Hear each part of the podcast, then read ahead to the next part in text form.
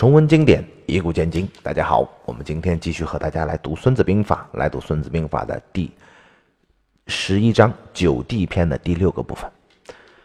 故兵之情，为则御，不得已则斗，过则从。啊，是故诸侯啊，不知诸侯之谋者，不能御交；不知山陵险阻啊，沼泽之行者，不能行军；不用乡导者，不能得地利。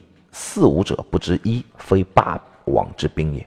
夫霸王之兵伐大国，则其众不能聚；威加于敌，则其交不能和。是故不争天下之交，不养天下之权，神己之私，威加于敌，故其臣可拔，其国可毁。什么意思呢？故兵之情，为则御，不得已则斗，过则从。所以士兵的心理啊，被包围了，你就会抵抗。迫不得已就会奋勇战斗啊，陷于危急之地就会听从指挥，这就是前面所说的九地之变，屈身之力，人情之理不可不察。这所谓的人情之理，要掌握士兵的心理，因为是心理啊决定了战斗意志，而战斗意志决定了你的战斗力。为则御，曹操的注解叫相持御者。杜牧注啊，严兵在围地，乃实乃人人有御敌持胜之心，相御持也。穷则同心守欲，不得已则斗。曹操的注解叫“事有不得已也”，过则从。曹操的注解叫“险之啊，胜过则从计也”。张玉呢，他讲了一个案例啊，他就前面说的上兵伐谋，其次伐交，学过的那个叫班超伐交。班超出使西域，在善啊代善这个地方，这个善善王叫在对不起，在善善这个地方，善善王呢一开始很热情，后后面突然变冷淡了。这样班超呢就打听到是匈奴的使者也来了。单善是跟汉朝还是跟匈奴来进行结盟呢？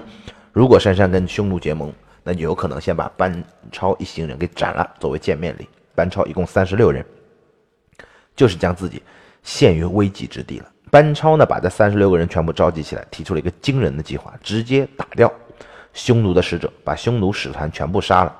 那单善王交代不了，就只能跟汉朝结盟了。那千里之谷之外的他国首都啊，三十六个人要干这样的大事啊，班超有这个胆。那其他人有没有呢？班超请大家喝酒，说了危急的情况，问大家是要被单善给送给匈奴，这个你的骸骨作为豺狼的食物，还是建立一个不世之功以求富贵之名？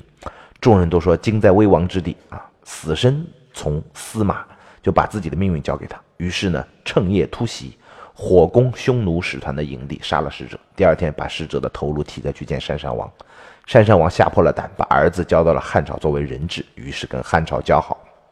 是故不知诸侯之谋者，不可预交；不知山陵险阻、沼泽之行者，不能行军；不用乡导，不能得地利。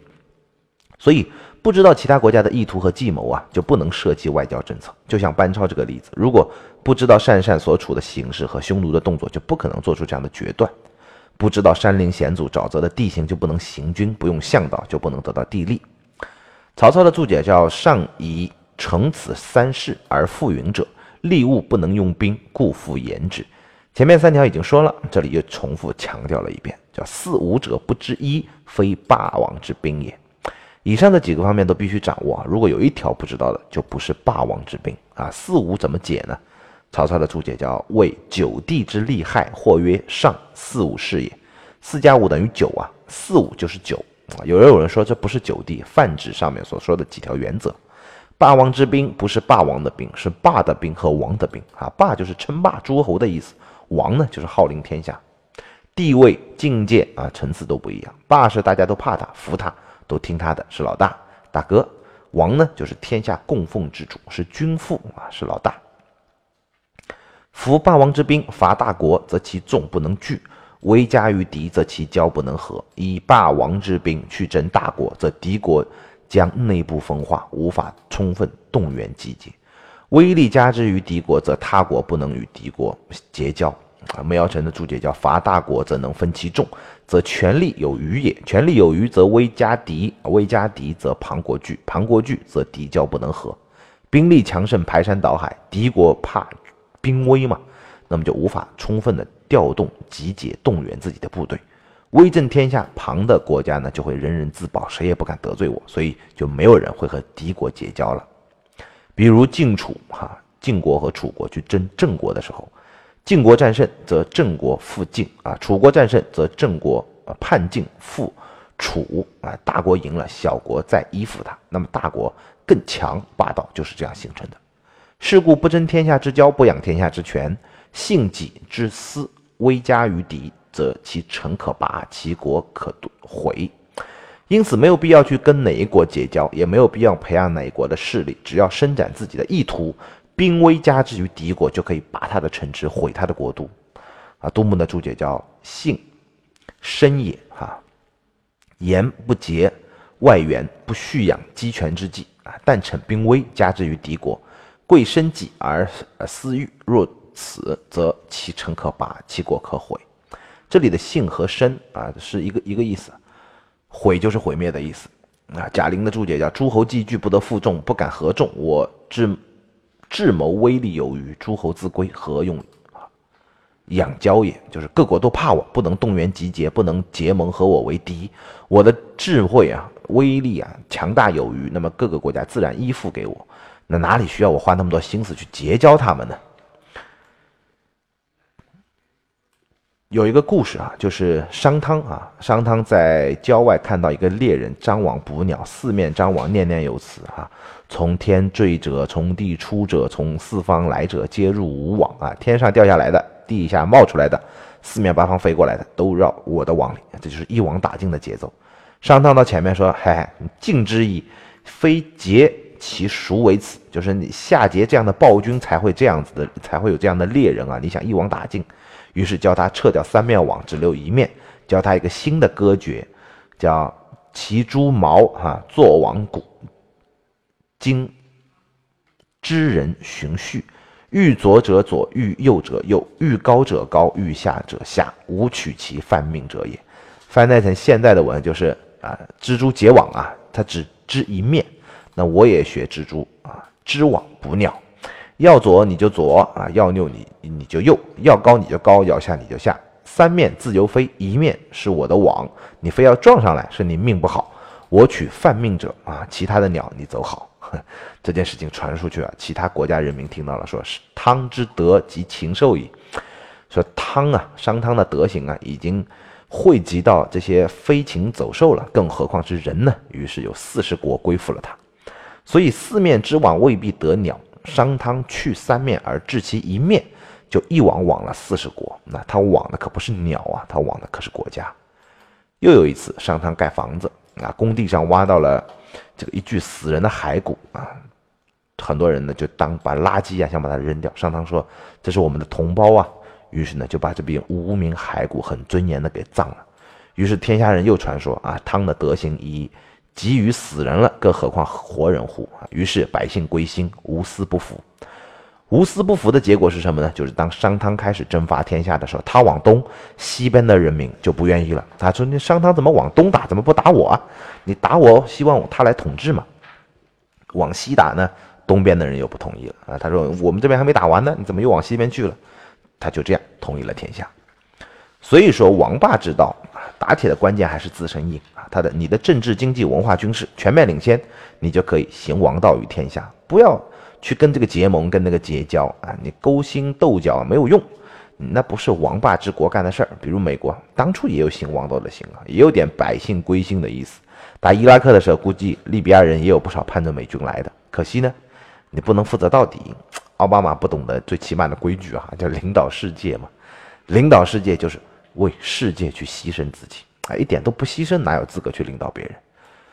你不流血牺牲，不靠自己的力量，而是靠争夺天下的力量啊，来去进行这种外交统治，养天下之权来治理天下，那就只能被天下所耻笑了。施无法之赏，悬无政之令，犯三军之众，若使一人犯之以事，勿告以言；犯之以利，勿告以害。详解啊，就是说。施无法之赏，悬无政之令，就无法无政就是打破常规的意思。意思是什么呢？就是为了胜利啊，平时一些规矩你就不用遵守了，有临时的特殊的规矩。曹操的注解叫“犯用也”啊，严明赏罚，虽用众，若是一人也。犯就是用的意思，赏罚分明，指挥三军就像指挥一个人一样方便整齐。这就是前面说的多次的啊，治众如治寡，用众如用用寡。犯之以事，勿告以言。梅尧臣的注解叫“但用以战，不告以谋”，只管叫士兵去执行任务啊，不要说明为什么。那为什么为什么要这么做呢？因为知道的人多了，就容易泄密嘛，别人就知道你下一步要干嘛了。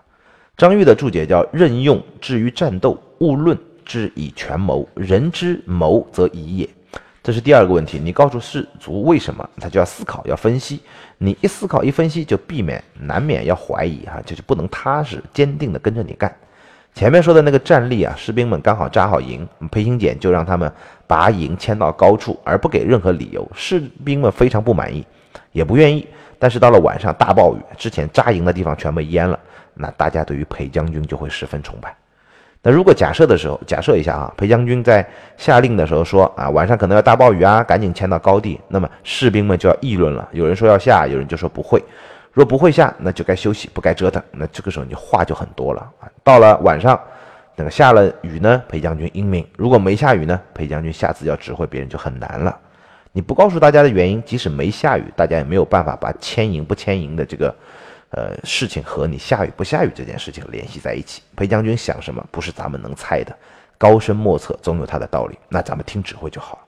所以为将者要让士兵对你深信不疑，但是深信是有原因的啊，不疑才是目的嘛。所以最好的方法就是不给他们信不信的机会，直接不疑就可以了。犯之以利，勿告以害。曹操的注解叫勿使之害。王羲的注解叫虑。宜惧也啊，张玉的注解叫“人情见利则敬，知害则避，勿啊告以害”。前面犯之以事，勿告以言，是要让他不要思考，不要让他判断，不要让他怀疑，一心跟着你干。这里呢，泛之以害，勿告以利，就告诉他们有多好，不要告诉他们多危险。因为人都是趋利避害的，要让大家见利亡命，而不要因害一惧而不敢前进。所以呢。要人不疑不惧，这是关键。今天的内容呢就到这儿，我们下期再见。